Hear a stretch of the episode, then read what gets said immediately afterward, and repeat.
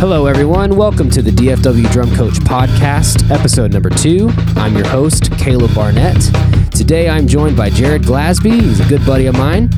He is a guitar player, live sound engineer, producer, songwriter, you name it. In this episode, we talk a lot about the Dallas music industry and uh, working in the studio. I hope you all enjoy. Jared, Hey, how are you doing, man? good, Thank you for being here. good man. Uh, yeah, How was the drive? it was good. Good. Longer than I remembered, so that's why I was late. You're Sorry. all- that's all good. You're all the way out in Wiley, is that right? Yeah, Dang. Well, I'll, I'll shoot you some gas money or something. man. No, I dude. appreciate just made me famous. it. Just make I can't make any promises Yeah. there, but we'll, Yeah. we'll see. Oh, hey, Hey, bud. It's oh, all it's good. fine. love it. We'll. uh It's Well, a studio, folks. yeah, People are walking in and out it- of businesses it- coming in and out. That's right. Amen.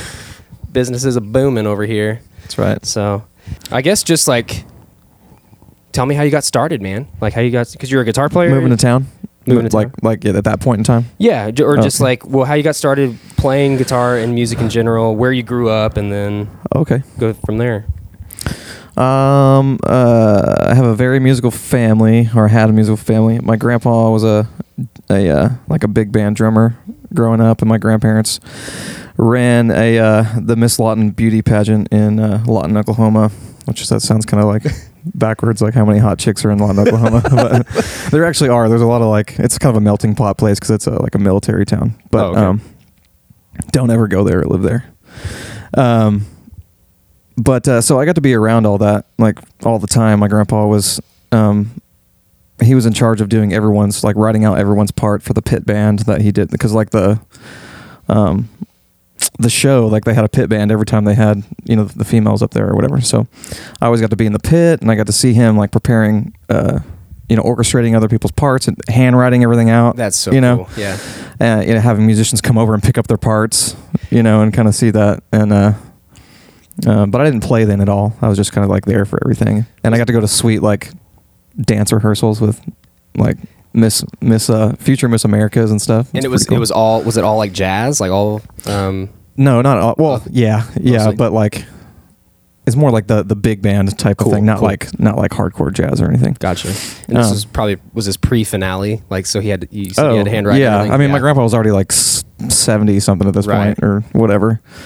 Um, maybe not that old. He might be in his sixties, but uh, so I was there for that. My dad's a bass player, and so you know that's always kind of been around. And I, I before I, when I was a kid, I didn't really know the difference between electric guitar and bass guitar. okay Uh, and so I think when I was like ten or twelve, I saw Smooth on TV smooth nice you know, uh, with Rob Thomas and uh, and Santana, which I'm not a huge Santana fan anymore. But as soon as I saw Santana, I was like, oh, he is, that's cool. he has been like i hear that often from a lot of guitar players that he inspired he's inspired so many to get started Yeah. with guitar and then later, I don't, I don't really like. I appreciate him, but like, I don't, I'm Right. not a huge fan anymore. sure But um, anyway, and then uh, fast forward, I ended up moving to um to Texas whenever I was like ten or maybe eleven, and then for my twelfth birthday, my dad got me a guitar kit, an Ibanez starter kit. nice was Uh, it was it an ibanez geo It was a Geo, dude i had a a black Geo- and white Geo. i had a red one yeah, yeah man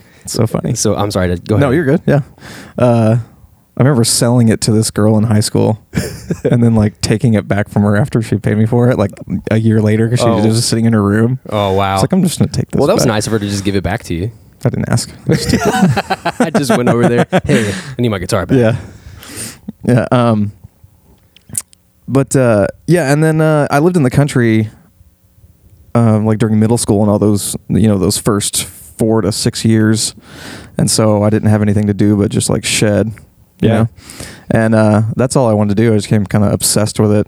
Um, and, uh, you know, I'm sure it's like, just like a lot of people, it's kind of like everyone's like out from reality or whatever. Yeah, You know? totally.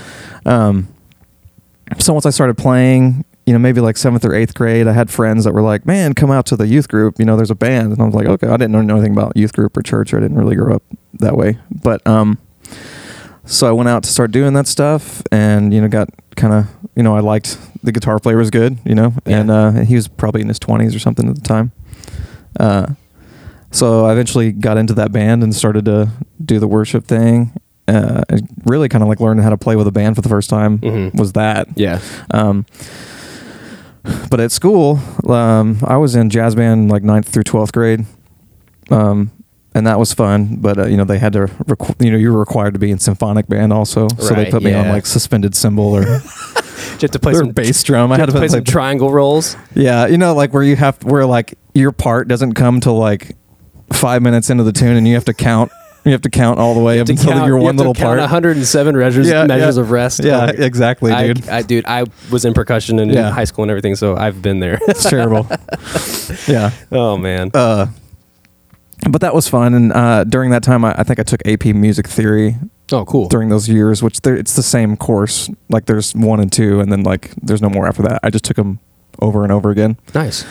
which made me have to take. s- I was like behind on Spanish. I didn't. Nobody ever told me that. Oh wow. like I, I Okay. took too many music credits, and they were like, "You don't have Spanish your senior year." So, uh, So- while everyone left, I had to stay there and wow. do Spanish class. Well, that sounds like your counselor wasn't really on top of things. no, she was terrible. I ended up getting truancy because I sh- didn't go to that last class. There you go. Yeah. nice. Well, hey. Anyways, You, you made it. You're here now. Yeah, yeah, yeah. I did make it. High school's a joke. Anyways, um, stay in school, kids. Yeah. High school may be a joke in Texas. I don't know how it is in other places. but Yeah. No, skip high school and then just go to college. That's good. yeah. Um. Uh. So, yeah. During that time, kind of, uh, I guess I'm, you know, in my teenage years at that point. Enage. Uh, but I remember, you know, s- like you know, growing up, kind of like f- uh, figuring out who you like in music, you know. Mhm. And when I was a kid, you didn't, you know, you don't know what you like, you know. Backstreet Boys and all that came out, and I had all those records. There you know, go. like, Hey. no strings attached had the NSYNC Hey, record. you've played with you and I both. Have We played have. with an NSYNC guy. we have so- full circle. Yeah. Um, but I think all that adds to like, I mean, it, it was good music. We'll just say it. Yeah. It sold millions of records. Oh yeah. It's popular for a reason. Yeah. So. Um, but then I remember uh, like seeing like Limp Bizkit and Eminem, and then I got kind of all into the hip hop thing, and then you know that kind of led to Limp Bizkit, and then Limp Bizkit led to Metallica, Yeah. and then uh, from there it was just like rock and That's awesome. started coming on after that. I remember I bought like you know when people bought CDs. Back in the day, right? Yeah, I like would gather all the couch changes that I could and like go to CD warehouse and try to buy like Dude. Megadeth records and That's where I would buy CDs. Yeah. The CD warehouse is one Yeah. right down the road from where my parents live. So. Yeah, dude. There was one. Uh, I lived in Louisville on Main Street, and there was one like right, right there uh, by my the apartment complex I lived in. So I would go there all the time. Uh, uh, but yeah, and I remember you know that during that shed time out in the country, I was really into Ozzy at that point, Yeah. and, I- and Evanescence came out that that time, and I like really liked them. I remember learning that whole record front to back when it came out. Um, and uh, but yeah, there was a long time of like just learning by ear because like that time like YouTube wasn't really a thing, Yeah. and I had like dial up internet, you know, uh, and uh, so it was really like you know fast forwarding and rewinding on the on your boombox. There you go. and learning everything by ear. And I think that's kind of a lost thing these days. 'cause Oh, yeah. Even now for me, like I don't want to spend time anymore. I just want to go to YouTube, have Dude, somebody tell me how to play I- it. Yeah, I can. I can relate. Um, but yeah, I really think that time of like not being, not having a car or not being old enough to drive and being out in the middle of nowhere and not having anything else to do, um, just being able to sit in my room for hours and hours and be able to like shed away. nice. I think it really helped. And, um 'cause because I think probably till I was 16, I did that from like 12 to 16. Uh, and then I think around that time we were, I was already playing country gigs and did some, some gigging stuff in Fort Worth, like in the stockyards and stuff Oh, like that. sweet. At 16, you were gigging. Mhm. Nice. Very cool. Yeah, it was fun. It was good. They had to sneak me in the back door and all that. Yeah, I was gonna say like, what are the what are the laws for that? Because I, I don't know if I don't know of any like people that are under 21 that are in Yeah. our industry. So I mean, they don't. I mean, you either just don't tell them, or, or you, just, yeah yeah. But uh, it was all good. I mean, as long as you just stay out of trouble. Yeah, and you- you're obviously you're not not, allowed gonna to go drink. into the bar and mingle. You have to, you know, Right. kind of hang out in the back or whatever. But it was good because I, I, you know, I was a kid and like the drummer. I think he was probably 25 or 26 at the time, and he was a douche, and so that was good to like be in those situations where you can't help. You have to work with people no matter what Yeah. the attitude. So that was good at learning experience. Um, and then at the, at the same time, kind of finding yourself trying to start a rock band and write write music that you don't know how to write and all that kind of stuff. yeah So that was fun. Um, and uh, Uh, and then I think uh, yeah, after I graduated, I kind of like hung out for a year because I was really over school. Sure. You know, um, so I'm just kind of hanging out, and I had a, a a roommate who was a drummer, and we were doing music at the time, and he had met a guy on a mission trip that he went on, who was a great singer, great musician. His name's uh, James Curlin, um, and we ended up moving to Waco together because he lived there, and we like moved in with him and his wife for like six months Nice. until we were able to get um, our jobs and whatever worked out. And you had you guys like did like D nows and stuff, right? Um, Yeah. like, Mhm. you, like were you- it was like a traveling group. Mhm. Cool. We did lots of DNLs and we did lots of like summer college camps. Cool. Like, toward the end, um, and we played together like th- like three to five years or something. A long time. I was like, I, I moved to Waco with the intentions of like I'm only going to live here a year and get this band started, and then I'm going to move back to tech. You know, move The- back to uh, Dallas area Yeah. and um, do my thing. But I ended up uh, staying there, and he talked me into signing up for. James actually t- talked me into signing up for classes at uh, McLennan Yeah. in Waco. So uh, I finished the uh, two-year associate's degree there, which has done no good. So kids, Hey, you have a degree though. yeah, Oh. You do. it's an applied and I didn't science know degree, this. I've but known you whatever. for five years. I didn't know you had Okay. like a legit degree, so that's good. Well, I don't know how legit it is, but it's a degree. But go get a master's degree if you're going to do anything. um, yeah, I think I can teach adjunct at a community college is what I can do right now. That's all. Well, hey, You know, there you go. But, um, but as far as the industry that we're in right now, you don't really need that. I don't feel like at all. As long as you're good at your instrument and you're able to learn songs and you're able to show up and uh, and be a good and person. be a good hang. And, Yeah. yeah. Um. So anyway, it took me two years or whatever, like.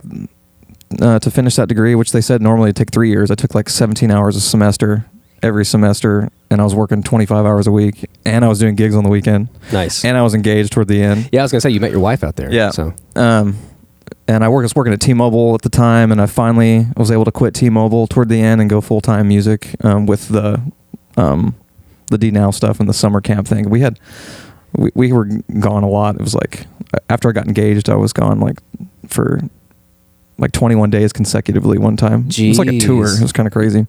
tour for Jesus. Yeah. yeah. That's all who knew about you on the tour is Jesus. So w- did you guys just go all over Texas or Yeah, just Okay. mainly Texas, or Yeah. maybe maybe did some like Louisiana stuff or whatever. I don't remember, but uh, it was a lot, a lot of camps, a lot of terrible camp food, oh man. which it was good. It was just not not my thing. sure. Uh, I wanted to like really get out and like pursue making a band and writing songs and all that stuff. It kind of turned into being a cover band thing after a while, and that's why I ended up saying I gotta I gotta move back and Yeah. get into more cover band stuff. Yeah. Well yeah. but yeah, So uh, that's where you and I met. Like, Mhm. um, God, this was 2016, 2017. Mhm. I'm- Um, I subbed for, you were in a band called Time Machine at the time. right. Uh, and I subbed in, and yeah, that's where I met you. And it's funny because, like, I did not know that this cover band, I call it cover band land. I had Mhm. no idea that it existed. Yeah. And I'm, a, I'm like native to Fort Worth. Yeah, Um, but I had like I literally had no idea until I got- moved back from college, Yeah. and I kind of just accidentally got thrown into it. But you lucked out. there's well, it's it's a great industry. Yeah. you know the more the Mhm. more, longer that I've been in it, I just learned to appreciate it more and more. Yeah, I do too. We're really lucky. Um, I think most of the corporate things here that we like the gigs that we get, I really think it has to do with like there are tons and tons of uh, corporate headquarters here for Yeah. you know there's like Frito Lay, there's um, Toyota. Hew- Toyota, Hewitt Packard, you know HP, you know whatever, Mhm. um, all that stuff in Plano. It's all in Plano. Right. We, we've done tons of those gigs. Um, so I think that's just where it comes from. There's like tons of company parties all the time. And obviously, this is a huge city and people are always getting married, Yeah. always need a, No need a doubt. band. Yeah. Um, There's a huge demand for like live music also, which I'm surprised like within the like club scene as well. Mhm. Like restaurants and bars always want to have live music. yeah, they just don't want to pay for it. Yeah. well, I mean, Anyway. it, de- it depends on where you play, but yeah, for sure. I'm just kidding. I sound jaded. No. No, I'm not jaded, kids. No, you're very happy.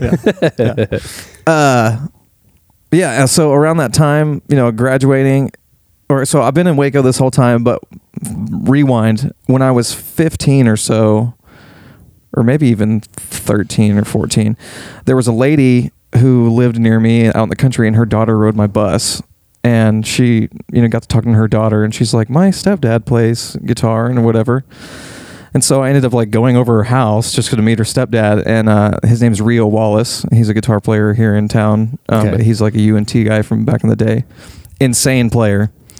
And I remember being like totally blown away by him. He was really killer. Yeah. He still is. I haven't heard anybody from UNT that does is not killer. yeah, I have. Yeah. then that must be a rare. But they're like n- younger people, oh younger yeah, guys. probably like young pups. But Yeah. Everybody that we work with from UNT is Yeah. just amazing. Yeah. It seems like people that I meet that go to U- have went to UNT the music program that come from like UNT music program in the 80s or like early 90s are really good. Yeah. Um but uh I don't know. I think that has to do with the individual personally. I don't know if it matters how much school you have. I've ju- I've heard that it's incredibly intense. Like Yeah. the standard is very high at that school. I didn't want to do it. Yeah. Yeah. I'm not really into the um, competition side of musicianship. I'm just not A Anymore. big, I'm just not a big jazz guy. Yeah, that too. I I like to play more pocket and stuff. but Yeah. yeah. the- Everybody Yeah. there. I mean, you, you you can only get a degree in like jazz studies if you're doing a Right. performance degree. Right. Nothing wrong with that. Yeah. I mean, it directly translates to all sorts of different styles. But Right. yeah, I just I don't Yeah. know. Um sorry, I got off track. No, I, I So- got you off track. It's all good. Uh, so I think um, so. I met him, and then she. I ended, I still have a relationship with her. Um, she uh, was just kind of around, and as I got older, she. You know, eventually we put a little band together when I was sixteen, and she ended up like helping me book gigs and like get me shows and stuff, because that's kind of like what she loved to do. And uh, her name's Jackie Jackie Henley, um, super sweet lady. And um, anyway, she knew uh, everybody in this scene. Wow. And I remember being 15 or 16, and I, she snuck me into Memphis uh, Wow. one night, and she introduced me to Chi. I think I met Chi when I was like Chi Paduano when I was 15 or so. Nice. And so I've been Chi, uh, friends with Chi since then, and he's actually the guy who made phone calls to get me gigs whenever I was done with school when I moved back to town. Uh, Nice. He got me the first gig that I got with um, Live 80. That's, back yeah. here. It's a good band. But funny enough, when I got snuck into Memphis when I was 16, the band playing was Time Machine. Oh, was it really? Yeah, and, wow. Ear- and, Ear- and Earl had like super sweet, like blonde, spiked hair, Nice. and uh, he- I remember he was singing "Believe in a Thing Called Love," and I was like totally blown away by by the falsetto and all Yeah, that. man. And then funny, like ten years later, in their in that band, you know, Well, yeah, it's it's such a like it's actually a pretty small community if, Yeah. you, if you really think about it. Like I played at Marty B's the other night, and I'm Mhm. looking at the um the ca- they have like a calendar Yeah, with scrolling everyone's band name on yeah, it. and it's like I know all these bands. I know Yeah. all like I know a lot. I, or you played with a lot of them, right? yeah, yeah, I have. You know, I freelance, so I'm I work with a lot of these different bands. But yeah, it's just the the longer you're in it, and the more time you've uh, you know put put on stage, you uh, you just start to see it's a lot smaller. Oh yeah, I get to know everybody. Th- I, Yeah. I think it's funny when I look at the look at like the member count of Performers Anonymous is a thousand people. Nice. So it's like not that to me. That's not that much for the this whole scene. You know, I feel like everyone that we know is on there. Yeah. and, and then some, I guess. But Yeah, I've had conversations with people that are like, you know, they just think that there's, you know, more than that in, in the industry and like it, it's intimidating and everything like that. But I mean, I don't know. I, oh yeah, Like- like, like if I was moving to town now, I might be a little intimidated. But yeah. Um, I'd but, be more intimidated if I was wor- moving to Nashville. dude, I, yeah, God, Like Tony, do you know you know Tony Campanovo? I, I had never met him, but I've heard all about He him. just moved there. He just made his first video post, like shredding something, saying, Of course he did. Hey, I'm he here the- for your service. Nashville. Yeah, I'm- that's what I've- he said. I've come to your place. Is he, uh, he's the Ibanez guy, right? Or is that, so, Uh, um, he plays a lot of different guitars. He works for he worked for Line Six recently for a while. Oh, that's what. Okay, I didn't know because there's one guy in town that is like a. I thought he's like an Ibanez rep or something. Oh, maybe, and I don't remember your name, his name, but I know who you're talking about. Okay, but yeah, but All Oh. he's that- a UNT guy too. dude. that's Componovo. all- Yeah. Yeah. Well, yeah, he has a bro- monster. he has a brother too that plays drums. Right? Yes, and he's also good. Sweet. Yeah, he's very good. Yes. But all that to say, man, that like you know, I was having a conversation with uh, the last podcast. Ben and I were talking about um, how w- when we went to college, like the standard and like the pattern that everybody was doing, uh, all of our peers, they were all moving to L.A. or Nashville or New York or something. Yeah. and we even considered that, but you know, we decided to come back home to the Dallas area, and things have been far beyond what we could have imagined. And there, it just like the more that I'm in this industry, there are s- I come to discover there are so many killer players here. Yeah. it does. You don't have to be a hot like you don't have to be in LA to be a successful musician. Right. So, I mean, success is a relative. Sure. You know, Yeah. relative to everybody. But Yeah. it's like I I work with some incredible incredible musicians, and we both do. We're both very lucky to do that. Oh, yeah. So For sure. I'm I, s- I normally feel like I'm the least talented person on stage, Oh, which is I- good. I I, do mean, as I well. kind of want it to be like that. exactly. Yeah. Yeah, that's how it should be. You should never be the smartest guy in the room. You should never be the most talented one on the stage. For sure. That's when you know you need to get out of that band if you're the most talented one. Oh, for sure. Yeah. Yeah. You need to. You need to surround yourself with people who are like killer. It's the Yeah. only way you're going to get better. Yeah, man. And it's really easy to with within anything. It's really easy to get complacent. You know. Yeah. So- Especially if you're making good money. Yeah. Which you can do in, Yeah. in Dallas. You can make You re- can do that. You can. It's possible. It Uh, it's is also possible. to go totally broke. Well, during a pandemic, Yeah, everybody, yeah. everybody gets a little bit of grace during yeah. Yeah. For sure. that. So, yeah, you and I met in 2017, I think. I subbed with Time Machine, and then you and I, you were in that band for what, five years? Yeah. Like Yeah. Five and a half years. Long time. and when I I was in it for about a year and a half. But talk to me about like your experience because that's a tough gig, really really hard gig for anybody coming in because their Mm-hmm. Yeah. catalog.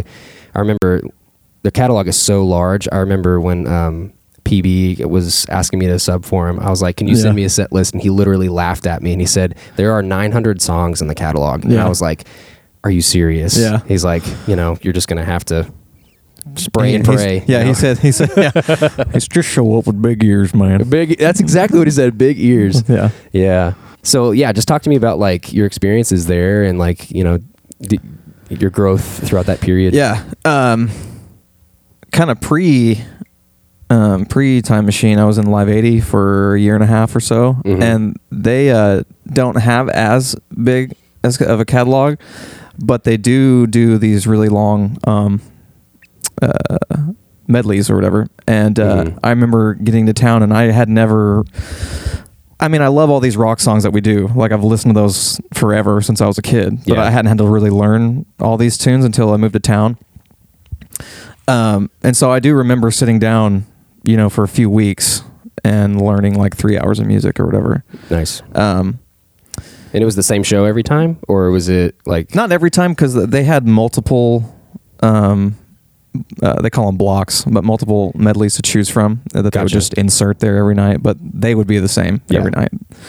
Um, they have one that's like 15 minutes long. yeah? I is crazy, yeah. There's a, there's one of the Emerald City bands that I sub with that we have a medley that's about 20, Yeah. 20 minutes long. I'm like It's this, crazy.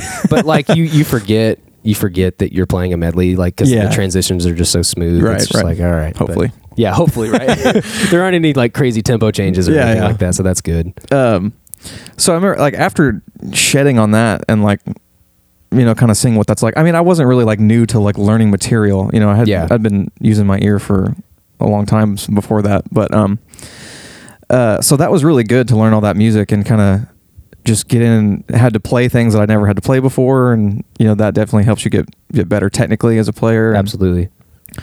um, so fast forward after um, after that band, uh, I go to um, join Time Machine, and obviously it's like super intimidating with the amount of songs you have to learn.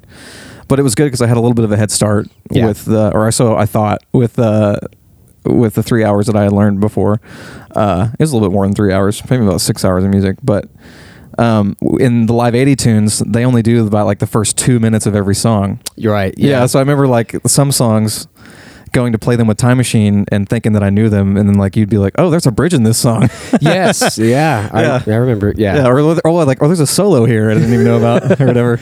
I can relate. Yeah, so I ended up having to go learn the other half of songs, which is funny. Um, but yeah, the same kind of thing. Uh, I didn't really treat that one the same where yeah, I would go home and shed a bunch of stuff. Maybe at first, I remember 'cause what we started out doing like um, the live band karaoke thing Yeah. because uh, that was like the main thing with Time Machine when I was joining was yes, it's like a weekend cover gig, but the main thing you have to be balls on with is the the live band karaoke. Yeah. They did that like twice a week. Yeah, So and um, yeah, at the time when I joined Time Machine, they were working Tuesday through Saturday, Nice. Yeah. Yeah. I did. Sh- I can't remember how exactly how this went, but I remember just kind of like doing the first few gigs and making it through the gig and then, you know, taking the karaoke list home Yeah. and looking at the songs I didn't know during the night and learning all those like that. And I kind of treated it like that because I was just I was just like I thought it was so crazy about how many songs there were to learn. I wasn't going to go page by page, alphabetical order, and learn Yeah. every single song if we don't play them every night.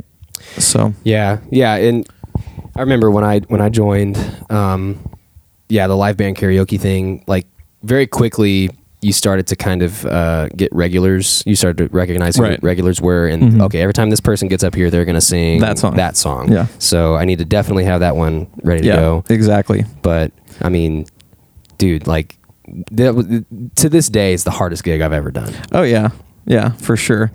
Um, and I and again, I think I had s- a little bit of preparation. H, a little bit of preparation for that because um, uh, Live 80 actually had a karaoke gig that they did before that I did a lot, Mhm. but it was not like Time Machine, obviously. But it was more like I was listening to all these songs that Time Machine did, and like Yeah. in my ears, and basically like learning them on the fly at the gig, and then. You know, when I had to go to the time machine gigs, like even if I hadn't spent time shedding on that song, I could like make it through the song. Nice.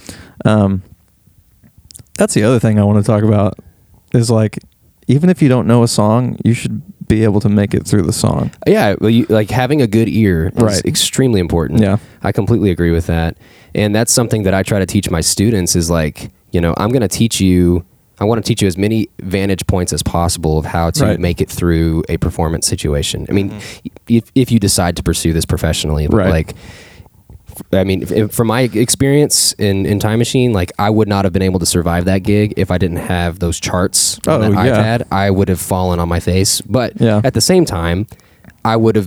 It would have. I mean, let me let me backtrack. I probably wouldn't have fallen on my face, but it would have taken me a lot longer to become Sure. comfortable with it because I mean, yes, I I can play by ear and I can memorize. you could make it through things. a song. You could plow through. Yeah, you know, just two and four on snares. Yeah, Yeah, yeah, fucking. Yeah. But um, yeah, I I think it's extremely important for.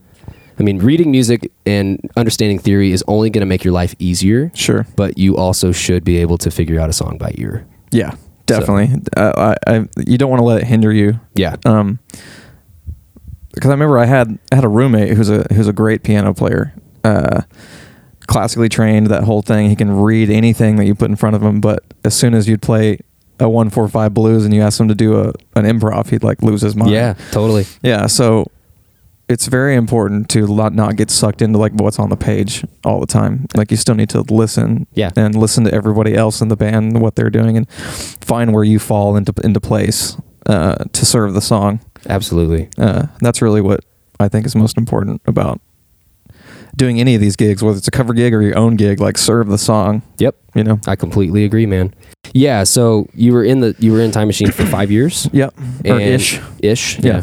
and um, It was the best gig I've had, I've ever had. same. Like- yeah, Definitely made me grow big time, and being able to have the opportunity to play, just play that much in front of people, and uh, all that just really can make your playing and your sense of musicality just go leaps and bounds. Uh, because I mean, you can have rehearsals and you can shed at home all you want, but it doesn't mean anything un- unless you can pull it off live. And, Totally. and yeah, and like you said, I'm sure you've heard this a million times too. Like you know, like one show is worth like 20 rehearsals. or absolutely. whatever, you know? Oh my god, yeah. There's some guy in Nashville that was like one one gig equals eight hours of practice by yourself or something like that. But Right. I, I think what you Yeah, said, is whatever even- the- well, I the- think what whatever you the said- ratio is. right? It- yeah, what you said it makes even more sense. Um, but you and I both decided to leave after a while. I mean, you- Yes. you were there for five years. I was there for only like a year and a half. You figured it out way more than before I did. No, no. I just, uh, I, for me personally, I was just experiencing a little bit of burnout because Oh, I yeah. had never been on the road. Like we were on the road for a year and a half Yes. straight. Like every weekend almost. yeah. Well, every weekend we were we were out of town. We traveled a lot to like Oklahoma and Louisiana and everything. Mm-hmm. Uh, I was in a relationship, like a new relationship at the time. Yeah. I wanted to be home and everything. Um, so I just remember there was one point for me personally where it was a Tuesday night, and uh, I just remember thinking like, I would much rather just stay at home and watch a movie than go to work. But you know, That's when you know you need to not be there. yeah, and so I, but it's nothing against. I have no qualms with anybody in that band. I Right. just was like, this is just starting to get a little too much for me, and Mm-hmm. so I decided to to leave and take a break. I took a break from music for a few months, actually. Oh, really? I didn't even know it, that. it impacted me pretty well, at least from like gigging. I mean, I had like a Right. church gig, but, right, right. But I mean, what what was it like for you? Like, what was what went through your mind of, you know, stepping away and pursuing other things? Um, I it's like bittersweet. Like I really didn't want to. Um, I just wish we had more in town gigs. Yeah, That's all. Um, which is a whole different subject that I would I could get on about. well, you're, you don't have to talk about anything you don't want to talk about. No, I, will- I mean I don't want to offend other people in town. Sure. But well, okay, I'm not gonna say any names. Whatever. Yeah. It's annoying that a band as good as Time Machine has to leave the the state to make ends meet.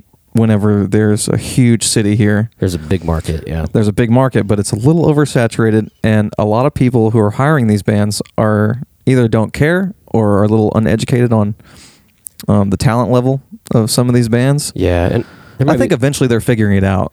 there are, might also be some politics in there a little bit too. I of mean, course, you know, always. like band owners might get buddy buddy with the booking agent or something. I'm sure that you know. happens, yeah. yeah, Um, that's all I'm going to say about that. Yeah. But uh, yeah, I did not want to. I didn't really want to want to leave. I just it's kind of bittersweet, like I was saying. And uh, but I have got two um, two little kids. I've got one who will be four in December, and one who's I think like 24 months almost. Yeah, yeah, he's almost he's getting up there. nice. Um, and oh, by the way, happy Father's Day. oh, thanks, buddy. Dude. Appreciate it. Yeah. I know that Father's Day was yesterday. Yeah, no, it's but- all good.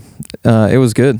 Um, and being a father is awesome, uh, but you have to be there. Yeah, for sure. So, uh, yeah, it was just kind of that. My wife is working full time, and you know, we've got the two little kids, uh, and just being out of town um, three days out of the week doesn't really work for that. sure. Um, so, uh, but you know, they still do gigs here locally, and we're still we're all still working together. You and you and I still do sub gigs with them. Yeah, I and- sub in with them from time to time. um, and we've met. Yeah, I think I've got lifelong friendships. you know, Absolutely. which is awesome. I'm starting to play golf with Earl now. So Oh, that's good. Yeah, definitely. Then yeah, he might die on the golf course. that guy man like when he when he like when he gets something in his head of like what, what he wants to do something he will stop at nothing Oh, he'll to get do it. good at it Yeah. it's it's amazing Oh, yeah. Like, he's so good yes. he's good at bass good at golf Yes. he's a good band leader Yes, sir. Um, but yeah, that was really it. Just just the the family life thing, and well, and on top of that, you know, I really wanted to uh, have more time to uh, dedicate toward recording and writing, as you guys know, that's a passion of y'all's. Um, so just being out of town a lot of times does- is not really conducive to that, um, unless you just bring all your gear with you, which is what I ended up started doing. Is Yeah. bringing some recording gear to the Uh, dude, hotel room. you i yeah, Yeah. like you and i often would i don't want to say shack up but we would be we would be we'd be roommates Yeah. on the road and yeah you would bring like outboard gear and everything dude yeah, too Like, much. you were obsessed but I should have th- just bought, brought my Apollo and that's it. But I, I thought I, I don't know. That was inspiring. You're like, it showed me that you were like really dedicated to that. it's just like an obsession thing. I really can't help. I, I just have, I, I can't leave it alone. Yeah. you know, and um, uh, which it's still really hard to complete things, even though even if you're obse- uh, obsessed about th- some things, you're all uh, you know, it's almost like you don't want to let things go because you're working. You're so w- work really hard on the detail part. yeah, of you, things. well, you- and you get in your head. Oh, Excuse yeah, me, you get in totally. your head, and you're like, um, Yeah. yeah, like this, this, like after a while, when I start writing something, I'm like, oh, this is really cool, and then like ten seconds later, I'm like, dang, this sucks. Like I need to, sh- I need to shelf this one. yeah, So- or come back later or whatever. right, right. Oh wait, are you Hey, asking Ben. to get you more coffee? Ben. I thought you were like toasting to. Can him. I get some more coffee, please? I I thought you were like, yeah, I love you. love you, dude. I'm like raising my glass That's as awesome. Ben's walking by. Um, what were we talking about? Um, you, transitioning because you wanted to do more. Um, Yeah, okay. engin- like Yeah. producing and songwriting and stuff. Yeah, so um, just to kill the time, because you know there'd be times where most of the time when we're out of town doing a casino gig or something, you know, you don't play until in the evening, and you're You have the entire day. you have the entire day of nothingness, you Yeah. know, if, if you wanted. Thanks, buddy. But I know we would stay up till like five in the morning for whatever reason. Then wake up Dude. at like three. We had fun though, dude. It was Yeah. man, like I think it's the perfect gig if you're single yes, it is. um, and you know, fresh out of college like I was, Right. and Yeah, uh, but yeah, after a while, you're just like, I, I you, you start. I, I started to feel like I just had to move on to something else, but Yeah. not again. No hard feelings to anybody. Like Yeah. I'm extremely grateful for my experience in that band. Yeah, It's- me it's- too, man. It has shaped me. Like I feel because now I'm a free, mostly freelance. I feel like I can step in on just about any gig now on like a moment's notice and Me be, too. Able, be able to make it through. Oh yeah, You I know? think I could step into pretty much anyone's gig unless it was like hardcore country or something. Right. Which I think I still could probably make it. You yeah. I could make it, but Can you play? Have you? How's your pi- uh, chicken picking? Is it getting better? uh, I can fake it till I you make can, it. You can but, fake it till uh, you make it. All right. I That's all. definitely need to like. Brent Mason is doing hundred dollar an hour, uh, Skype lessons right now, and I really need to jump into that That's because a- like half the country songs that Time Machine plays, he's playing guitar on. right. So I'm like, can you just teach me how you played everything in the '90s, please? And he's only charging hundred bucks. That's pretty. That's a yeah, good deal insane. for his resume. Oh yeah. If you guys don't know who Brent Mason is, please go check him out. Do yourself a favor. Yeah, do yourself a favor. So you have a project now called Feel the Void, Yes, and you write some really badass music. I try. And so it had, was when did this like come to fruition? Like when did you start doing? that? Um, probably. I guess it's probably like four years ago now, or Yeah. something like that. It's toward toward maybe like I was, I've been in Time Machine like a couple years, and that's I had met John Ellis. He was running town. He was running sound for Time Machine when I joined, Mhm. and actually he quit the band like uh, four weeks into my. Oh really? Yeah, yeah. Wow. I was like, "Hey, nice to meet you. See you later." uh, good riddance. Um, Take care now. Bye bye then. and uh, if you guys don't know out there, John Ellis is a super talented uh, live and uh, engineer, but Yeah. he does great studio mixes as well. So uh, I just finally got to the point where, and at this point, I didn't really know anything about mixing. I'd been recording a long time, like Mhm. since I was a kid. I've been to studios and that whole thing. So that was uh, pretty easy for me to do the recording side of things, but I had no idea about mixing or anything like that. And so I had just been kind of hounding him about, about, hey man, help me out with this project, help me produce this project, whatever. Because I just had, when you start playing guitar from a young age, you you develop some uh, ideas, Yeah. you know, which and still like some of the some of the riffs that are in the the songs um, are things that I had come up with when I was like 15 Nice. which is kind of funny, and it is like really satisfying when you finally can like, oh, I finally put that in a song. Yeah, man. Um. Anyway, I'm uh, the fill the void thing is always like a, a work in work in progress, and I'm still trying to figure out like exactly what the direction is of all that, and Yeah. it's and every song that I continue to try to work on is like a little bit different. So I think I'm finally starting to figure that out, and as I get older, I'm kind of figuring out you know different stylistic things. That I like. yeah, you're not like limiting yourself to one genre. You're Yeah. kinda- Well, it's all kind of rock, I guess, but Yeah. like not being afraid to do a different style of rock, I guess. Sure. There doesn't have to be this like you know, super strict genre uh confinement. Right. I guess. and just to clarify, it's feel the void. Feel the void, Not- yes. not fill. not fill the void. Yeah, feel. A little play on words Right. there. Yes, that's super deep. Love it. um, super deep. uh, but uh, yeah, my goal with the fill the void thing is just kind of to be more of a writing and recording project and build sort of an online presence. Um, I'm not really about like trying to put anything together live at the moment. Yeah. Um, if there were ever like a big enough buzz online that, uh, or if I somehow did like a online poll and figured out that I could get people to a show, you know, then I might think about putting like a, a band together and getting rehearsals together and like do it all. But Yeah, you know, it, like what you just said r- reminds me of the whole like before I got into cover bands, I thought like I was going to be in a in a rock band that toured. Oh, got, me too, Got man. on the Yeah. Warp tour and everything Yeah. like that, and you know, slept in a si- uh, eighteen passenger van and like just traveled all over the yeah, place. I didn't and- want it bad enough. Yeah, well, yeah. So it's like it's after being and you know making money and making and paying your bills with doing cover gigs, it's really hard to like kind of go back to that. Oh yeah, Um, yeah, So, I mean, I completely understand people that uh, don't want to go through that grind. oh yeah. You know, It's I like, mean, it makes perfect sense. yeah. And I've I was already I've been I've been married and Sure. the kids now like you just unless your other half is okay with that or they're gonna go with you or something that just it's not conducive. Yeah, in mo- in most situations, it's just like, yeah, just I don't know. I, it does. It, it's not not in the in the stars for me. I don't think anymore. Yeah. But it's all good. I'm just happy to be playing drums for a living. You know. Yeah, and the same thing for me. I'm happy to be playing music for a living. I do have a little bit of regret. Like, obviously, I don't regret my family or my wife or my kids or anything, but I, I, you know, there's always like that fear of failing. You know, Sure. and I do have kind of have that regret of like not going to California or not going to Berkeley or any any of those places, and is mostly just worried about being in debt my whole life. But, um. At the same time, I think this side of the card has worked out pretty good. Well, and I- well, I think that feel the void and or any kind of creative outlet is a perfect way to kind of combat that. You know, it's like I think that you can make anything happen from anywhere in the country. Oh, for or Anywhere sure. in the world. Yeah, yeah, yeah. You know, it does, you don't have to be in the hotspot music scene. Right. You know, you can do Yeah. it. You can do it from anywhere. Oh, I agree. Yeah, especially with you know the internet and then able to collaborate with people online and all that Totally. kind of type of thing. Um, Um, social media, like yeah. Instagram, is a huge way to market yourself and everything. So Yes, sir.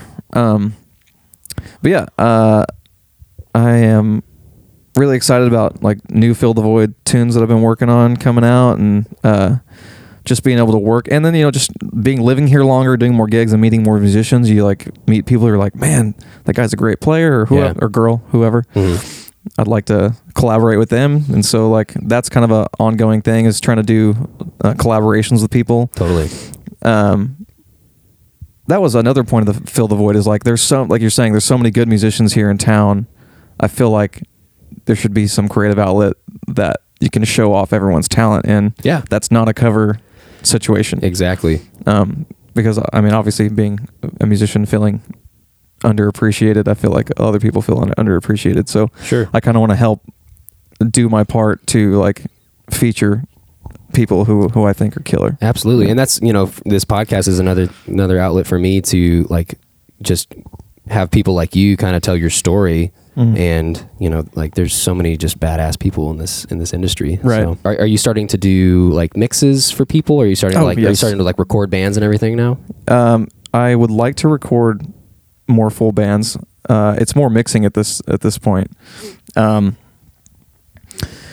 uh, but yeah, I got into mixing more like after we'd been doing Fill the Void for a while, and um, John Ellis, he works all the time. He's super talented, so he he's busy, you know. Yeah. And so I got to that point, and I think a lot of people do. They get to that point where you don't want to depend on anyone else. Yeah. You know, because it was like me calling him, like needing stuff from him, and it's like he's unavailable or whatever. So I was like, you know what? I need to like dig in and learn some some of this mixing stuff or Right. all that. So that what that's what kind of began my like my journey. That was around 2015 or so.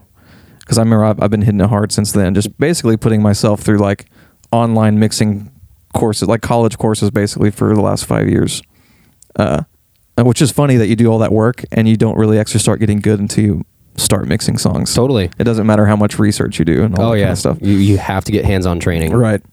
Um, but I love it. It's like another. It's like I almost like it better than guitar these days. Um, which is kind of sad. 'cause It's like I at, at home, and that's the, the that's another terrible thing about this pandemic is I got all my playtime at gigs. Yeah. And now we're not gigging as much, so it's like uh, I don't play as much at, at home. But uh, but like I said, you have room. There's room to have other passions Sure. other than just your instrument that you play. Absolutely. Um, but yeah, that's kind of like that for me for the mixing thing. I just I love it because it's kind of like a uh, one of those things that's like instant gratification. Yeah. kind of like an, inst- an instrument. The more you work on it, the more time you spend on it. The hopefully the better you get. I, it's definitely an instrument. I- Yeah, I, agree with you. Yeah, um, and I like that. You know, you get that instant gratification whenever you're like, oh, that's it, you know, Mhm. or whatever. Um, and there's also something cool about like if you're recording somebody else's project and you you like hit the nail on the head and you do something great for the other person and they kind you know like I've had the experience where I, um uh, somebody had cried after they heard their Wow. mix or they teared up or whatever because they just they were like I never heard it and this is how I hear it in my head or whatever That's so cool. and that's really cool that I hadn't really experienced before, and I kind of I really dig that, like helping bring somebody else's uh, vision out, you know. Yeah. Absolutely. So uh, that's been rewarding. Good man. Yeah. So like, do you, uh, what's the name of your studio? Um, I've just been going by Jared Glasby Music. Okay. Just been I have got a website www.jaredglasbymusic.com. Jared is J dot com. yeah. J A R R O D. Yes. Um. So, uh, yeah, it's not really like a, a studios at the point at this point because I don't really have a facility. Sure. Not besides my my mix room. Well, But- you're, s- I, have been to your home setup and it's awesome. Oh, thank you, have a sir. great, great setup. So uh, I want to go back to what you were saying about how, like, during the pandemic, you have like the like playing gigs is your way to play. Right. So are you kind of like? I would assume you're kind of like me, where you don't really recreationally practice anymore. I'm trying to now. You are now, because okay. I because I noticed when we start doing when I started doing a couple gigs coming back from this uh, having no gigs, you know, super like physically rusty. you know? Yeah. Um, so I've been trying to like get back into like at least like 10 minutes or 15 minutes, just doing like running through scales and running through like physical warm up stuff and That's good. trying to get right hand and left hand like synchronized and all that kind of stuff. Um, uh, I wonder if that's how most professional musicians are. Like, w- whenever you do it for a living, I I, don't- Yeah. I couldn't imagine people just like practicing ten hours a day still. Or, I mean, Yeah. I'm sure there Well- are those types of people, and they're that's why they're better than we are. But yeah, like like we're talking about Tony Campanovo, like I that guy plays circles around me and a lot of people in town, and it's because he spends so much time with it. You know, yeah, it's the thousand Good on hour them. rule. Yeah, exactly. Which I want to do that, but as I've gotten older, my like attention span just can't. I can't sit there for that long. I'm just the type of person that loves to be on stage with other people. Yeah. You know, like that's it's really hard for me to I mean, I spent countless hours when I was in college like in the practice room by myself, and that got really lonely. Mm, yeah, Um yeah. and then once you get exposed to like making music and creating with other people, it's hard to kind of isolate yourself again. Yeah, yeah. And I don't really like practicing things for not a purpose. Sure. I want to be practicing something that I have to learn for a gig or I have to There learn you for go. whatever because there's, there's more motivation not to fall on your face in front of people. Um, Cuz that's never good. yeah, and which has definitely happened. It's happened to me too. oh my god. Yeah, like being at, at like playing a gig at Windstar and there's like hundreds of people out there and like having to do like the solo from uh Sweet child of mine. no no whatever. like uh what's that Eagles tune? Oh, um oh, I should know this. Hotel California. Yeah, Hotel California. Like if you fall on your face in Hotel California, that's a song that people know and love and people who aren't musicians can like sing you that solo. yes. So and they'll come up and they'll, they'll come up and let you know, like, Yeah. hey man, you didn't play there like the record. It only took me one time of like flubbing that to say, I'm gonna go shed that hardcore and not screw up again. the most um, embarrassing store or the, the most embarrassed I've ever felt on a gig was we were playing at the Maverick with Time Machine. I'm pretty sure you were there. Super packed house, I'm Oh. sure. and um, I was fresh, fresh into the band. I don't even think I'd made it a month yet. And they called Heartbreaker by Pat, Oh, yeah. Pat Benatar. You gotta know that one too. I had never played that song before, Yeah. never heard it, but I was sight reading it on the, Oh, on the yeah. chart.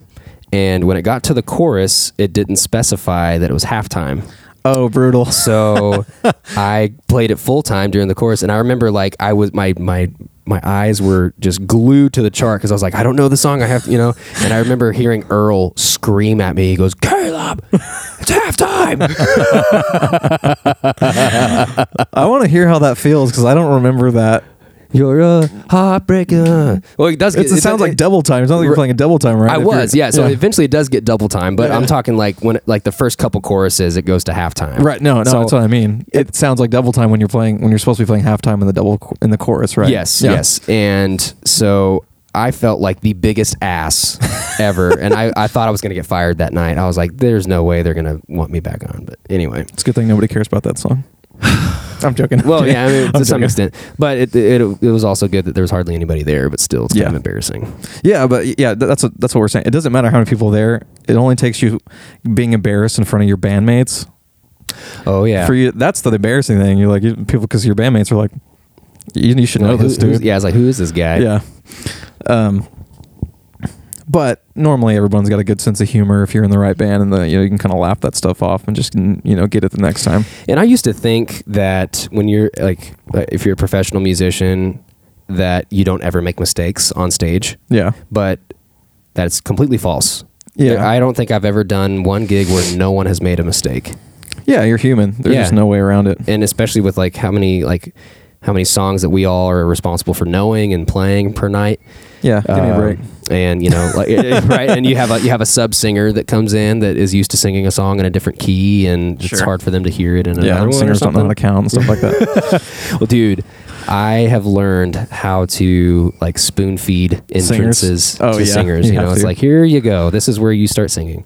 Yeah, So that's part of your job anyway. It is. set up se- sections. and- absolutely Yeah. that's the way that I look at it. Yeah, And because I've played with a, a drummer.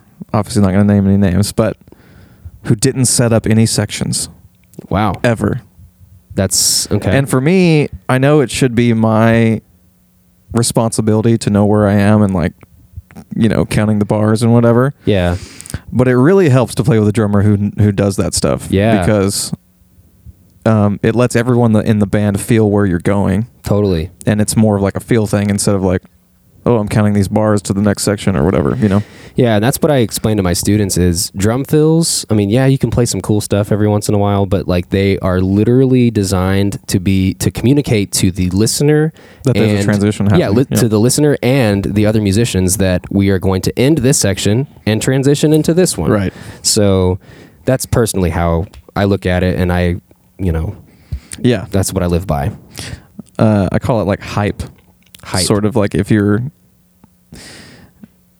all that, like the drums and everything else in the instrumentation in a song all add up because there's probably something else that's hinting at that transition other than the drums. Yeah. So I kind of call that like there's the hype up point where you're going to, hey, we're transitioning here. Gotcha. You know? Yeah, that's really good. So like, that's that's a great way to transition into um, the next thing I was going to talk to you about is like, what are your like expectations for drummers, um, like that are coming in on a gig that you've never played with before? What are you expecting of them? Um, well, it doesn't matter how good you are, no matter what musician, well, like what instrument you play. Um, if you don't know the song, you don't know the song. Yeah. That being said, if you don't know the song, you should be able to pick your way through it. True. Um, e- even if you're a drummer never doing the gig before, um, as long as you're able to take cues from somebody or whatever. Um, but my main expectation would be just to be able to play with a click, play in time, Yeah. and uh, like you're saying, those uh, setting up sections and all that, all those type of things. Um, I don't really feel like they have ton of ton of other responsibility other than than just nailing it. You Yeah. know what I yeah. mean? that, Like- that is true. That's true. And just not being a douche. You know. Oh well, yeah, that that too. That's that's kind of common sense, but I mean, drummers seem to be the most jaded musicians that I meet. Just maybe because they have the most gear to haul around, they're just mad.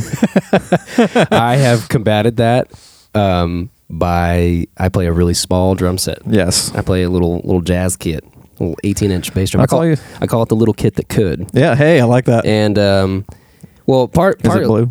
Do what? Sh- Is it blue? Is it blue? Is it a blue kit? No, it's not. It's a, w- a r- white marine pearl finish that Beautiful. John Zug at Dallas Drum did for me. He does great work. He does an incredible job, Go check him out. and he's awesome. DallasDrum.com, I think, is his website. Um, Go get your edges beveled. edges beveled. yes, do indeed do that. Yeah. Um, but yeah, like really mostly because it just fits in my car easier. The Yeah. car I drive a little Ford Focus right now. You got to. You got to. You got to be uh, efficient. But at one time, I was playing like I was freelancing and playing like five gigs a week, Mm-hmm. and the last thing that I want to do is haul around this heavy ass drum set. Yeah. Eventually, you want to pay like a kid like twenty five bucks to I- set up your set. I at the next legitimately gig. thought about that. I was like, if I ever get to a point where I can afford it, I'm gonna hire like a crew to set up my gear for me. Maybe one day, but right now I'm, Yeah, I'm still I'm sure you will. paying my dues. That's how I heard. I heard Rich Redmond talk about that when he finally got going in Nashville doing his studio gigs. If he had like you know three gigs in one day, he'd have somebody setting up another drum kit at the studio that he's got to be at. Well, you yeah, they have like legit cartage companies. That's crazy. Yeah, Yeah. that's so cool. Um, do you have any like drummer horror stories on a gig? Obvi- Uh, I obviously, mean, no like- names need to be said, but uh, yeah, yeah. I don't remember specifically like a um a train wreck or anything, but uh, it lot it comes down to like technique stuff, I guess. Which n- some of this stuff people like people who aren't musicians may not even notice this stuff, but like drummers who have like that um, they don't have any uh, like bounce back. I don't know what you call this technically. Reba- but rebound is what we call it. Yeah, rebound. Like yeah. when they hit the snare drum, they'll just hit it and it'll s- Yeah. stop. They'll do the same thing with the kick drum, Uh huh. and that's pretty terrible because obviously nothing can like So ring. when, when yeah, whenever you do that, like on the bass drum, can you hear the buzz that the beater is making as it hits the? oh, bass in the drum mix, head? I don't think I can, but I can Okay. hear that there's a abrupt sustained stop. There's you know? definitely a different sound Yeah. for sure. Um, oh, another thing, drummers, please practice your double stroke rolls. please. I played with a drummer one time who could not do that. He can play a beat and do all these other things that don't matter, but he can't play a roll. He can't Yeah. like and It's very important. that is a main I've watching I was watching a uh, Thomas Lang video the other day just to like nerd out over drum videos sometimes. What a great guy to nerd out over. Yeah. Um, and he's doing sessions out of his house too. Yeah. Pretty cool. He's Um, awesome. but he was talking about just hi hat work or, you know, I mean, anything on the drum, but just the importance of the double stroke roll stuff and um, being able to implement on different pieces of the kit uh, just to create fills or like doing hi hat work or whatever. Um, it sounds a lot less like clunky. sure. It's more, of, um, sounds s- more sus- sophisticated to me. Yeah. Um, anyway, all that being said, you have to be a play, play in time too. with All that, you Yeah. Uh, know. Could you imagine somebody playing the uh, snare drum part to uh, jumper with that didn't know how to play double stroke rolls? it'd be brutal. Well, I- hang on. Now that I think about it, it might be a single stroke roll. But anyway, there's a, I do a lot of gigs or sessions where they're like, "Can you give me some kind of like military snare drum cadence thing?" Yeah. During this part, I'm like, "Yeah, sure." And I automatically go back to like my drumline days of like You're right. practicing those flam tra- drags and Yeah, shit. yeah, yeah. And um, I could not imagine not knowing rudiments. Like, Yeah, I, that's something I'm really stressing on my students now is like this is going to do this is going to benefit your life in so many ways. Number one, it's going to make your hands stronger. Number Oh, two, for it's sure. going to give you a lot cooler things to say, Mm-hmm. and you have more um, more tools in your in your toolbox sure. Yeah, that you can whip out whenever you need to. Definitely. But I don't think I don't think there's one gig that I do where I don't use Yeah. some kind of rudiment. So Oh, another thing for drummers, like need to learn how to tune their drums. Yes. Extremely important. yeah, man, that's dude. That is That's Well- like me showing up to a gig and not knowing how to tune my guitar. Yes. I, I, I would argue that it might be a little more difficult for drummers just because uh, there's a lot more physics that are involved Sure, with like yeah. the relationship between the tension on the top head versus the bottom head. Yes. But it, I agree with you, and that's something that I personally need to do because like I, I need to just have good sounding gear all the time. But I get lazy and I'm just like, Well, oh, we all get sounds, la- yeah. it sounds fine. Whatever. Yeah. They'll they'll EQ it, no big deal. Yeah. Uh, But that that's I mean, you get in lazy mode sometimes, and Sure. the same thing with guitar. It's like, oh, I need to ch- really need to change my strings. These feel like rubber, rubber bands or whatever, you know. Uh, whatever. If I were a drummer, like whatever I had to do, like if I had to pay somebody or do like some classes on how to how to drum tune or whatever, I would really like try to figure out. Or I don't know. I hear drummers hate on drum dials. They kind of hate on them, but uh, I'd figure out something to like get them in the ballpark. I You found know. I found this device the other day called I think it's called the True Tuner. Oh, really? I've never and heard what of it is is uh like it's it's a it's a pretty large uh, diameter device that has a little handle in it, but you um you put it on top of your drum and it has like drum keys on each of the where the lugs are. Oh, yeah. And so you like take the handle and you twist it around like this, and it tensions the All of them head. at the same time? Yes, at the same time, all in perfect cursive. That's what's up. That's awesome. Um, but yeah, I, I've looked into that, but that it looks ridiculous. But I'm sure. I mean, everything that I've seen. Um, Is or- it fast? yeah. Well, Okay. it's. I think it was designed mostly to get drum heads off quickly. Oh, I see. So that Okay. way, you're, I mean, I've seen guys whip out like uh, power tools and stuff like that. Sure. Which works. Yeah. Um, but yeah, that would be a good way to just like literally set it on and just like within like three rotations, it comes off. S- uh, especially if you like break a drum head during a gig or something. that'd be- Dude, my biggest fear is busting through a bass drum head. oh, I I was on a gig recently that happened to a- the drummer. Yeah, Oh, did he flip it around? Like, how did he? How did he battle that? uh, he ended up rotating the kick drum to where the beater was just like on a different part of the the head, still on the broken side. Yeah. but it didn't. It wasn't. Ter- but it was like the we're like three songs in and it broke. Oh, it was a three-hour gig. yeah. Oh my god, Yeah. that's the worst. I'm Yeah. sure he was pissed the whole night. yeah, and he didn't have an extra or anything, of course. Oh yeah, bring extras to gigs. Yes. Yeah. Don't, no doubt, dude. And yeah, change your drum heads frequently. That's Um, also another thing, yes. And don't have a heavy foot like that, maybe. I don't know. I don't know how hard he's kicking, but Yeah, I mean, well, I think it's definitely like what you were talking about how they press the beater into the head. Mhm. That He definitely could have been puts doing that. I, Yeah. I, this is my first time to play with this drummer, so I didn't really know a ton about his playing. it definitely puts a lot more stress on the head over time. So I could see that happening. But Oh, I I, I, bet. rarely, I think I've broken maybe one or two bass drum heads in my entire career. no, that's Mm, good. But um, anyway, Ah, this is embarrassing. uh, I'm more concerned with breaking like snare drum heads. Yeah, that'd be that would be, fun. really bad. Yeah. I actually there was one situation where um, somebody on Facebook needed an extra snare drum at Memphis because they broke their drum head, Oh, nice. and so I I was headed home from a gig and I went up and uh, gave him my snare drum to play for the rest of the gig. But like I That's just sweet of you. well, I just think that that's what we all should do Sure, for, yeah. for each other Yeah. um, in this industry. I mean, we're all in the same boat, and I would I would want somebody to do that for me Sure. personally. Yeah, Um, definitely. I don't know if guitarists have like an equivalent. Um, I would loan somebody my, my guitar for a gig. I would stay there until they're done. I actually did that, but I mean, th- also because I just wanted to hang out and Yeah. see them play. Yeah. But I did do a gig recently where I won't say his name, but his amp was acting up and it was like humming a lot. Mm. So in that situation, I think he probably should have like said, "Hey, does anybody have like a little combo amp that Yeah. I can just use?" What's for an this?" amp? Oh yeah, you you play you play Axe Effects and all that. I do. So, which I personally, I mean, some of the guitar tones that you've gotten are unbelievable. Oh, thanks, man. Especially on your mixes, like I, every time you're like, "Hey, bro, listen to this mix," you're like, the guitar tone is just on point. You don't have to do anything anymore. It sounds so good out of the box. Well, I mean, you would, do I have to would, do a little yeah, bit of stuff, I, but I so- would have guessed that you have really, you you were like putting in a lot of effort. and I have stuff. figured out some things about EQ with guitar tone for sure Mm. over the years. That's good, man. Okay, let's talk about the. Uh, oh, I, I, I kind of want to get into like you're doing like live sound now and stuff okay, like that. yeah, sure. Um, so you, al- I mean, you kind of do everything. So you're you're a guitar player. Yes. You're also a live sound engineer, which you're, if I'm not mistaken, you're kind of getting into that now, right? Yes. You Yes. also have your own studio where you mix Yes. and produce, and Yes. you actually are a songwriter too. Yes, sir. What do you not do? Um, I don't cook that great, I You guess. don't- dude, I don't, Okay. yeah, I can relate. Um, no, I've just kind of figured out getting older that you can't just play your one instrument. Yeah. You, know, you can't just do one thing. Otherwise, you're just going to be broke. Well, you, it's always good to have other skill sets in your back pocket. Yeah, for sure. I mean, and and um, it might be better. I'm not going to say that. Never mind. uh, there's things that you could do that might benefit you more financially. Uh, you know, like learning different trades.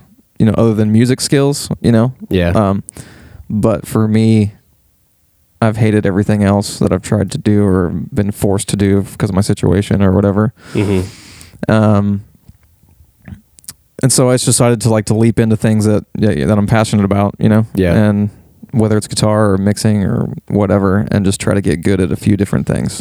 Yeah. So you know, you might be able to fill some holes in your schedule um, if you're not playing guitar or not playing drums um, with something else that is uh, equally um, fulfilling for yourself. That was gonna, Uh, that was gonna be my next question. Is yeah. if it, if running sound is Yeah, for Fulfilling. sure. Um, I like the studio mixing at home because there's not as much pressure on you. Yeah. you know, but the live, situ- you know, but I do like live too. It's really fun to be able to be in control of like a big PA, and especially if you're running uh, sound for a band who's really talented. You know, that's really cool. yeah Um, it's really hard to mix bands who aren't good. totally. Have you uh, so far in your because like the you defy the stereotype, and there are a lot of great sound guys in town, but I Yes, have there worked are. with some guys that are just straight up pricks, and they Yeah. are, they're kind of jaded. You know, you said that drummers are pretty jaded. I would s- I would argue that Oh, some- sound guys are some- even more jaded. Yeah. Mhm. So I was gonna I was gonna ask if there's anybody that have you had an experience where someone was just like being difficult Oh, like a musician to me. yeah to you they're like uh, you know complaining about something or they're always complaining, but it, I don't. It's not like a. It's not like a out to get you type thing. It's Sure. just the nature of. I have kind of figured out that musicians are inherently whiny. yes um because i've had like one gig i had to do a few months ago um a situation where you know i'm part of the setup crew and set up all the pa and get it all going and everything and then you know like a technical issue happens where i had to start the whole scene that i had worked on over oh and the band had went to the wrong venue and so they were late and so whenever this happened the band showed up at the exact time that i had to start the whole scene over oh lord so we're supposed to be sound checking, and uh, everyone's asking where their ears are. Everyone's asking, "Oh, I can't hear my instrument." All this stuff, and you're trying to figure it all out on, in real time, you know. Yeah. And that's frustrating whenever there's technical stuff that happens, but it's just it just happens. You know? Well, in that situation, it- I think it would require you to communicate calmly. sure, yeah, you cannot. You got to let them. You have to make the musician feel like everything's okay, Yeah, even if it's not, and just don't let them get in their head about anything for sure. because it definitely is going to affect their performance and all that kind of stuff. Yeah, man. I did a I did a gig one time. I'll never forget this. Um, this guy that was running. I was just subbing for this band, and this the sound guy was like, "Where's your hi hat mic?" I was like, "I'm sorry." He goes, "I can't mix a band without a hi hat mic." Like, legitimately said that to me, and I mean. I want your opinion on that. Is, was that is that guy just totally like retarded? Yes. Or okay, because I was thinking, how is that possible? The hi hat's one of the loudest cymbals on the stage. Yeah, I mean, ideally, it'd be cool to have all, everything. Yes, mic'd I up. agree with that. but, But, at the same time, if you're most of the rooms that we play are too small for uh, to worry about that. yeah, Um, especially and the stage is too small too. So Yes, yeah. I mean, like that should be kind of secondary. I mean, you get so much bleed from the snare drum anyway if you're not gating it. but luckily, I think that was like the last like negative sound guy encounter that I've had. Yeah, and that was like four years ago. that's the other thing. Being being a musician and then moving to the sound guy side of things, you kind of learn like, hey, I shouldn't be a douche to to people. Yeah, because you're You on, know? you've been on the other side of Right, the glass. right, You've yeah. been on the stage. yeah. So um and that's really the one thing you kind of like have to know your place like you're at that point you're there to serve the musicians yeah, uh, you know and if you got to swallow some pride or you know hold your tongue or whatever you should probably should do that if you want to keep working So what's? Uh, I mean, I know that th- gigs are slowly creeping back in. yes Um, Are you are you doing more sound stuff? Are you doing more guitar stuff? Or what's your? uh, more sound stuff at the moment. Um, so yeah, Time Machine has actually started to pick up some more privates lately, and That's they're good. they're kind of getting back at it, and uh, so it's kind of opened up for me to uh, kind of run sound for them. Good. which is nice, and uh, you know it might go like if Sam, the current guitar player for Time Machine, if if he can't make it to one of those gigs, I, I usually end up playing guitar for it, and they find somebody else to run sound, you know, Cool. or whatever. So it's kind of been working out. I'm just trying to be able to fill my schedule with both. Um, both aspects. and it you know that situation just you know encourages me to uh, continue to ha- maintain relationships with people Sure. because I mean we could have I mean we didn't do anything wrong or anything but like I hear I hear that people leave bands on horrible terms and it's like a burning a bridge and stuff like that and Yeah. that's never a good idea No, because So- like we were saying before, the the circle is so small. If you burn any amount of bridges, I mean, you won't be able to get. Your, uh, it, it, news will travel fast if you're being yes away. absolutely and uh, people don't want to work with difficult people or jerks or anything like no that matter how talented you are. yes And I actually, also, I'll go ahead and just be honest with this. Like, uh, I think I am an extremely decent player, but extremely decent Yeah, but um, the main reason why I've been able to hold I've been able to hold a job in a band uh, and everything I think has to do with um, the hang and your personality and stuff like that. Yeah. which is a little bit of an ego hurt to me. I want people to hire me because like they think I'm really good and all that kind of stuff. But I think it comes. I think it's more about um, showing up on time most of the time Yeah. you know, n- not doing no call, no shows, you know, communicating, the right- you know, just being a, a good team player. Yeah, and I, I agree with that. And I th- and another thing, you're very reliable. Right. You have to be reliable. Yeah. For sure. And that's you know that's what I try to be, and I think that's why people hire me because like I'm not. People know me as the pocket guy. I don't play chops. I don't. I don't play anything crazy. Yeah, but you can. I can. B- yeah, but I it's don't. win and wear, people. yeah. It's win and wear. Um, but it- I, I just like when you listen to these pop records or country records or anything, there are no 30 second note triplet No. fills or anything like No. that. It's all like Pat Boone, Debbie Boone's and stuff. Yes. And I have no problem doing that. I thoroughly enjoy Yeah. it. Um, but all that to say that like I think that's why people call me is because they know when they hire me, you're going to get X, Sure. and it's going to be a positive experience, and Right. I'm going to I'm gonna learn your material and do Yeah. a good job. That's the other thing. They know they're they know they're gonna get X. So like, be consistent. Yes, absolutely. Yeah.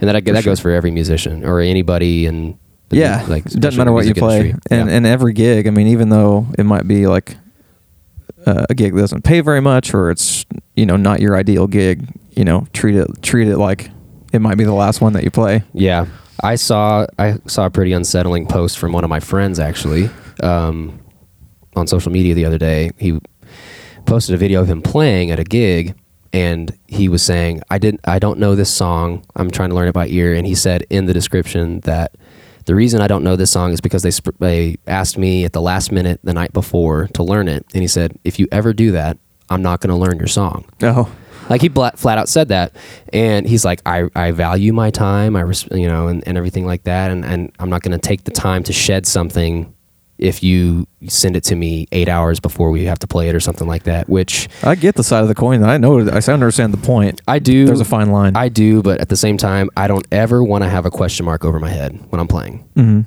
I I don't like that feeling, Yeah. Uh, and you can hear it too. Yeah, yeah. Like I see his his uh, side of things, but at the same time, you're also doing yourself a disservice because whoever is in the audience seeing you, whether it be a musician or somebody who has money who wants to hire the band, that er, you know, a, like a potential future gig, Yeah, you might be ruining that for yourself because of your pride. Totally. You well, i i- if I were in that situation and, and if that really bothered me, I mean, I have people do that all the time, and I'm like, fine, I'll learn it, whatever, no big deal. Yeah. But if it really did bother me, I would learn the song and I would perform it and do my job, and then afterward, I'd, I would go talk to the band leader and be like, listen, I really don't appreciate you sending this like moments before Right. I normally like to have a, a couple days to prepare if possible. I mean, Right. obviously, you don't have to be a jerk about it. But Yeah, just I tell mean, yeah, but I don't think like just flat out saying I won't learn this song if you send it to me within 24 hours notice or something. I, Right. I think that's a little crazy.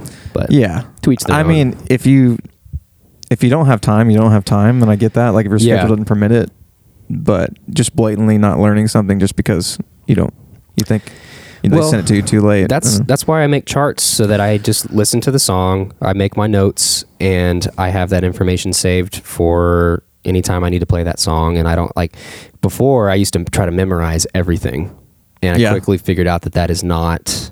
Um, I try to do that. well, that, and that's good. I mean, I, I really think But- that's great. I and I sh- I probably should do that. But like when I was when I was first getting started and I was learning, uh, at the time I was learning two different bands' entire catalogs. Mm. Um, I was I had nothing else else to do. You know, I was fresh out of college, Yeah. and so my day job for like literally eight to twelve hours a day, I was memor like listening to the music, studying Yeah. it.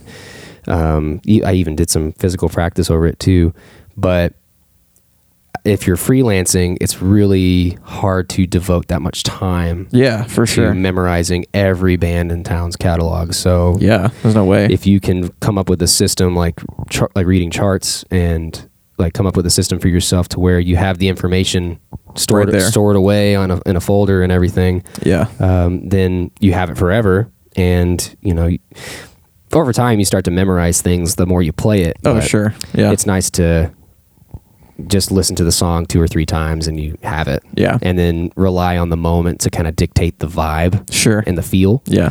You like are listening to how the bass player's playing, the guitar player's Yeah. playing. So You ever feel like it's harder to?